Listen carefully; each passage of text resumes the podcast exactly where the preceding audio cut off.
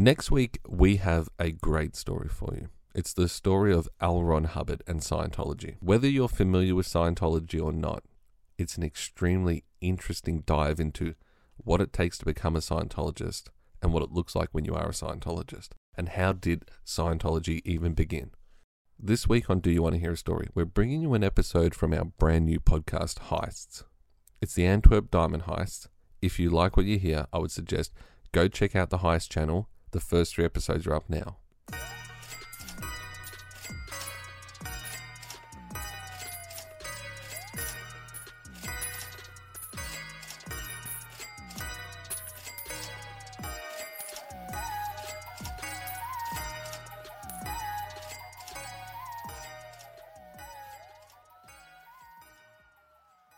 Specialised Diamond Police Patrick Peys and Agim de Bruycker, responsible for the Antwerp Diamond District, a small three block square area in Antwerp, Belgium. Around 80% of the world's rough diamonds pass through.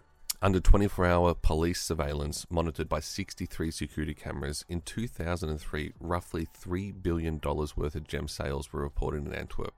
I say reported because in a place like the Diamond District, you can bet not everything comes with a receipt. On the morning of February 16, 2003, the Specialized Diamond Police would receive a call.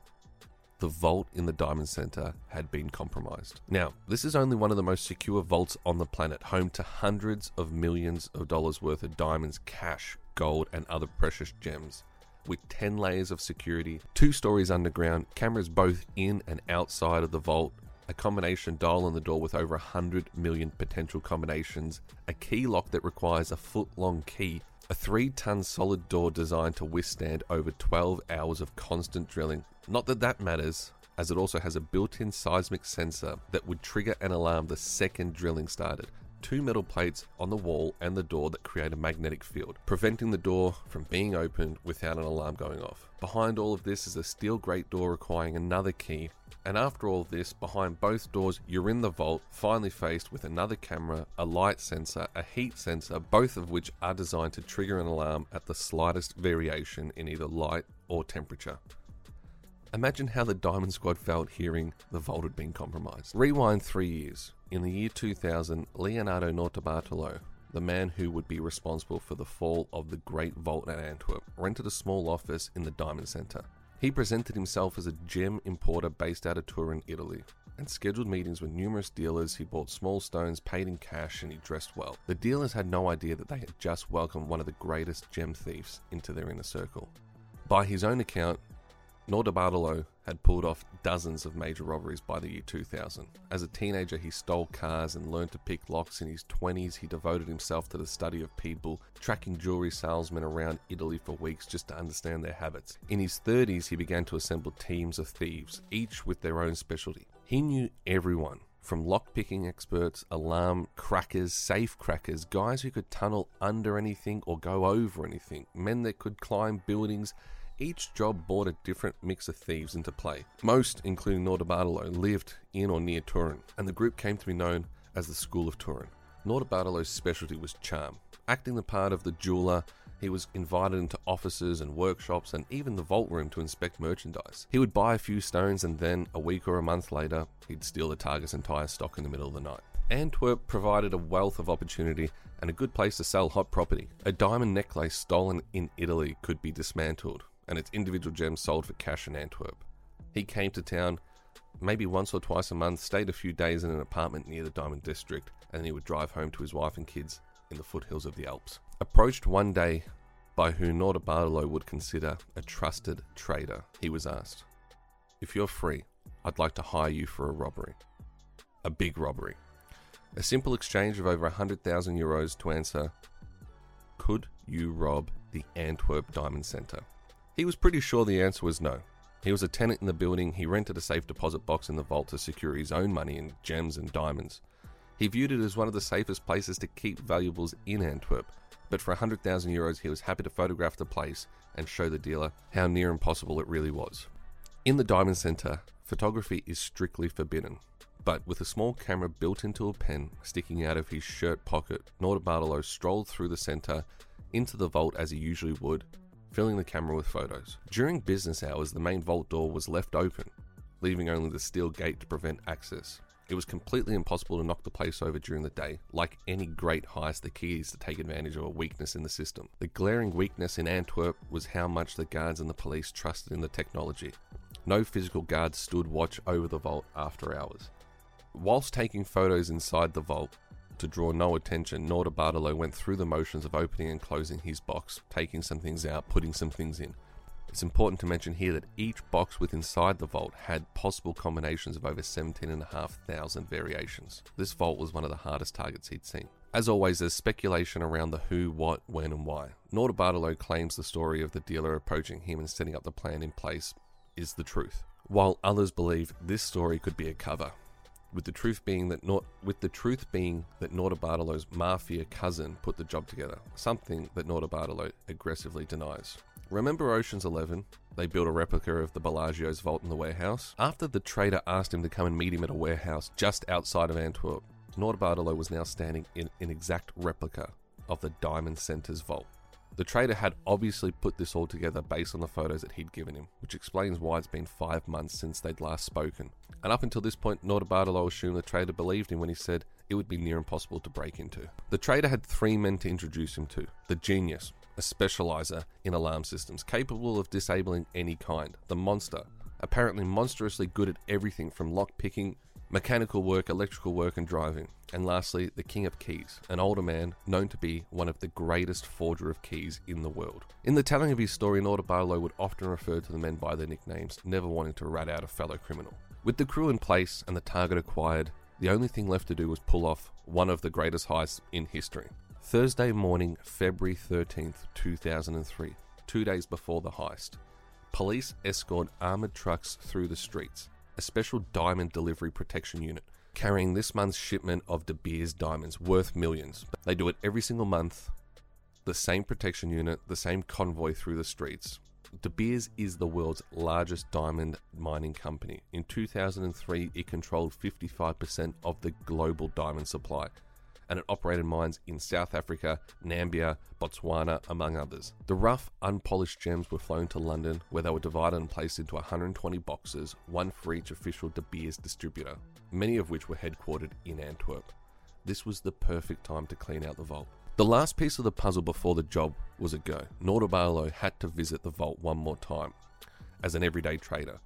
With him, he took a can of women's hairspray. The idea was to spray the internal vault sensors with the hairspray, hopefully buying enough time to get into the vault without the sensors registering a change in light or temperature, giving them enough time to disable it. Just as midnight passed on the night of the heist, the crew pulled up in a rented Peugeot. Norder waits in the car. The genius, the monster, the king of keys, and Norder friend Speedy, who was a last minute add to the crew despite the others thinking Speedy was a neurotic mess and not needed, jumped out of the car and head around the back of the building into a private garden where, using a ladder that they'd left there earlier, climbed up onto the second floor balcony. Now in the building, they made their way down into the vault, covering cameras with black plastic bags along the way and any heat sensors with polystyrene boxes. Time to start breaking down those 10 layers of security. The genius took care of the metal plates that conducted the magnetic field by using a custom made aluminium rig that he stuck to the plates with heavy duty double sided tape, unscrewed the plates and taped them back to the wall, moving them away from the door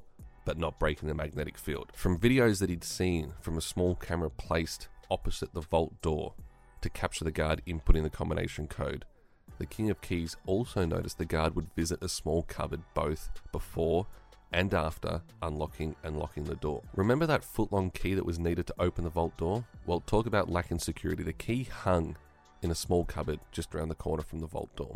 Even though he had created a perfect replica of the foot long key, he figured he'd use the original. There was no need to let the safe manufacturers know that he was able to forge their foot long key. The King of Keys slotted the original into the keyhole and waited while the genius punched in the combination that they'd sourced from the video. A moment later, the genius nodded. The monster turned off the lights. They didn't want to trigger the light detector in the vault when the door opened. In the darkness, the King of Keys turned the key and spun the four pronged handle. The bolts that secured the door retracted and it swung heavily open. As the door opened, Speedy ran up the stairs. It was his job to stay in touch with Notarbartolo out on the street. There was no phone service down in the vault. Upstairs, he called and dialed his friend to let him know that we're in. It was the monster's job to deactivate the sensors and the alarms. As he practiced in the replica vault, he knew it was 11 feet from the door. He would walk in in the darkness, reach up above his head, push back one of the ceiling covers, grab the two wires, both input and output to the alarm, create a bridge in the current. So essentially, anything that they did in the vault now was not being registered by the alarm. Black plastic over the cameras and more polystyrene boxes over both the heat and the light sensors. They were now free to get on with the heist. The crew took turns emptying the contents out of each box. Since they'd memorized the layout of the vault in the replica, they worked in the dark, turning on the flashlights only for a split second, enough to position the drill over the next box. By 5:30 a.m., it was time to leave. It would take them close to an hour to get the haul up the stairs, out of the vault, get the bags into the back of Notarbartolo's car. Once done, the four men headed off on foot while Notarbartolo slowly drove off, all headed back to his apartment. In half an hour, they were huddled around the bags in the apartment. The monster unzipped one, pulled out a leather satchel. This was the time to celebrate. He opened the satchel, it was empty. He took out another one, also empty. They unzipped all the duffel bags and rifled through all the satchels. More often than not, there was nothing in them. Agreeing something has obviously gone wrong, the diamonds should have been here, the delivery was just bought in. Expecting close to 100 million in takings, they were now probably only looking at something closer to 20 million. Notarbartolo first figured that had to have been set up, dragged in on some type of insurance scheme. If the trader who bought these men together told his fellow traders what was going on and to empty their boxes in the vault, they could still go ahead and claim all their diamonds stolen, essentially doubling their position. Most had safes in their office. They could have simply taken the stock out of the vault. Notarbartolo quickly realized that the heist he'd spent so much time planning might have actually been part of an elaborate insurance scam. As it seems with every heist, there's always a point in the story where they look back and say, if we hadn't have done this, we would have gotten away with it. It was Notarbartolo and Speedy's responsibility to get rid of any and all incriminating evidence. Something they figured they could do once back in Turin. It's a 10 hour drive away, and it should have put more than enough space between them and the Diamond Center. Unfortunately, Speedy's paranoia couldn't get them through the drive. With the evidence sitting in a plastic bag on the back seat, he begged for them to stop along the way and burn it right there on the side of the road. Notarbartolo fed up with Speedy's incessant complaining and begging for them to stop and burn the rubbish, pulled off on the freeway and found a little forest area to burn it. He went through the forest looking for the right place to light a fire, only to come back and see that Speedy, completely losing his mind, was throwing things all over the place, literally throwing incriminating evidence all over the forest. If they even could in the complete dark, this would take hours to clean up. Like out of a movie, the next morning, Monday the 17th, the owner of the land that the forest sat on, Mr. Van Camp, was out hunting. He was well known to the local police because he would call them almost every week to complain about people dumping trash on his property. And sure enough, he found more trash today. Unbeknownst to him, though, this trash would be all that was needed to crack one of the largest heists ever. He called the police, as he would any other week, and he reported the trash. This was a great day for him because, for the first time in a long time, the police were happy to come out and investigate after learning that some of the trash Van Camp found was from the Antwerp Diamond Centre. Here's how it all came undone for them. Now, the police have all but said if it wasn't for essentially finding a gold mine of evidence on the side of a road, the likelihood of them ever cracking the Antwerp diamond heist would be next to impossible. If it wasn't for Speedy losing his mind and throwing trash, when I say trash, evidence all over the place, the likelihood of them getting away with it quite high. So here's how it all went. An invoice was found amongst the trash for a low light video surveillance system. The buyer, Notarbartolo. A business card that had the address and the phone number for one Elio D'Onorio, an electronics expert, aka the genius. The lab examined a half eaten salami sandwich also found with the evidence, which led to a search of the apartment, which led to a receipt of said salami that was tracked back to a local grocery store that, when watching the security footage, would show one Ferdinando Finotto, the monster. On Monday, about 36 hours after the job was completed, the team of thieves reassembled in a bar in Adro, Italy a small town about 50 miles northeast of Milan. They had agreed to meet the diamond dealer there to divide the take. The dealer would get a third for financing the operation and putting the team together. The others would split the rest. They had originally anticipated a take in the tens of millions each member. Now they were looking at roughly $3 million per man. It was still a lot of money, but they couldn't help feeling they'd been played. Everybody had a lot of questions for the dealer. Hour after hour, no arrival. Notarbartolo was already uneasy about what had happened in the forest. He knew he had made a mistake. He should have turned around after dropping Speedy off at a train station, gone back to burn the garbage. It was an embarrassing oversight, but what really irked him was the fact that he had vouched for his friend and under pressure Speedy had cracked. They waited at the bar until closing, drinking espressos and then beer. The dealer never showed. That week, Thursday night, Notarbartolo ate dinner with his family at home. He tried to pretend that everything was normal. As usual, his little granddaughter played with his mobile phone. For a moment, he forgot his worries. His biggest problem was that he needed to get back to Belgium. The rental car was due in Antwerp the next day, and the plan had always been to return it, show his face in the Diamond Centre. He figured the cops were going to be looking for someone who may have been local that's now disappeared. He didn't want to get himself on that list. It would also give him an opportunity to clean his apartment more thoroughly. He told his family that he'd be leaving early next morning, and his wife decided to come along. She hadn't seen much of him lately. The next morning, after him and his wife left, the police surrounded their home in Italy. Acting on the surveillance system invoice discovered on Van Camp's land earlier, the specialized diamond detectives had asked the Italian police to search Notarbartolo's house. His 24 year old son Marco was there and refused to open the door. He tried and tried and tried to get his dad on the phone. Notarbartolo at this point, driving back to Antwerp with his wife, is completely unaware of two things. A, the police have surrounded his house and are about to kick the door in.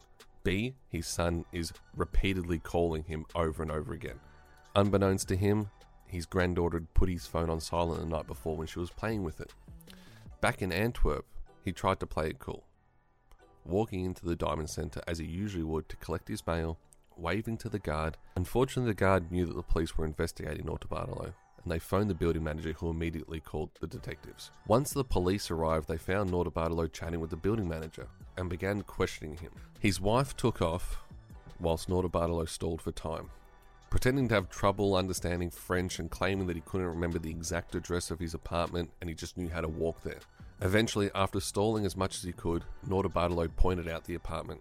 As the police pulled up to Notarbartolo's apartment, his wife, with just one more minute, would have gotten away with a bag filled with critical evidence. The police took both him and his wife into custody. The police dug out a series of prepaid SIM cards that were linked to mobile phones used exclusively to call the genius, the monster, and Speedy. On the night of the heist, a cell tower in the Diamond District logged the presence of all three, plus Notarbartolo. During that time, Speedy stayed in constant contact with Notarbartolo. The day that Notarbartolo was arrested, Italian police broke open the safe in his home in Turin. They found 17 polished diamonds attached to the certificates that the Belgian diamond detectives traced back to the vault. More gems were vacuumed out of rolled up carpets from Notarbartolo's Antwerp apartment. The Belgian courts came down hard. They found Notarbartolo guilty of orchestrating the heist and sentenced him to 10 years in prison. With mobile phone records and the salami sandwich evidence, the Belgian detectives persuaded the French police to raid the home of the monster's girlfriend in the French Riviera. They retrieved marked $100 bills that the detectives say belonged to one of the Diamond Center victims. Legal proceedings dragged on, but the monster was finally arrested in Italy in November 2007, where he was convicted and sentenced for five years in prison. When questioned by police, the genius admitted that he installed security cameras in Notarbartolo's office, but denied any involvement in the crime. Nonetheless, his DNA was found on some of the adhesive tape left in the vault. He was extradited back to Belgium, and in November 2007, he also began a five year prison sentence. Speedy, too, found himself with a five year sentence. The fifth thief has never been identified. Though police know of his existence via the mobile phone records and DNA traces, the King of Keys was never apprehended. So, when it's all said and done, what actually happened? By now, all men have served their sentences, walking free. Did the geniuses behind one of the greatest heists in history, cracking the uncrackable safe, get scammed by a diamond trader? Or was this all just a great distraction from the truth? They pulled the greatest heist in history off. They've served their time in prison, waiting for them somewhere in the Alps, a hundred million dollars worth of diamonds. After all, bar a few, the diamonds were never recovered. Thank you for listening to this week's episode of Heists. If you've enjoyed the podcast, we'd greatly appreciate you taking the time to subscribe, rate, and review. If you enjoyed listening to stories, I'd also love you to go and check out our other podcast, Do You Want to Hear a Story? where recently we've discussed the Great Bookie Heist and Elizabeth Holmes and her billion dollar fraud with her company Theranos.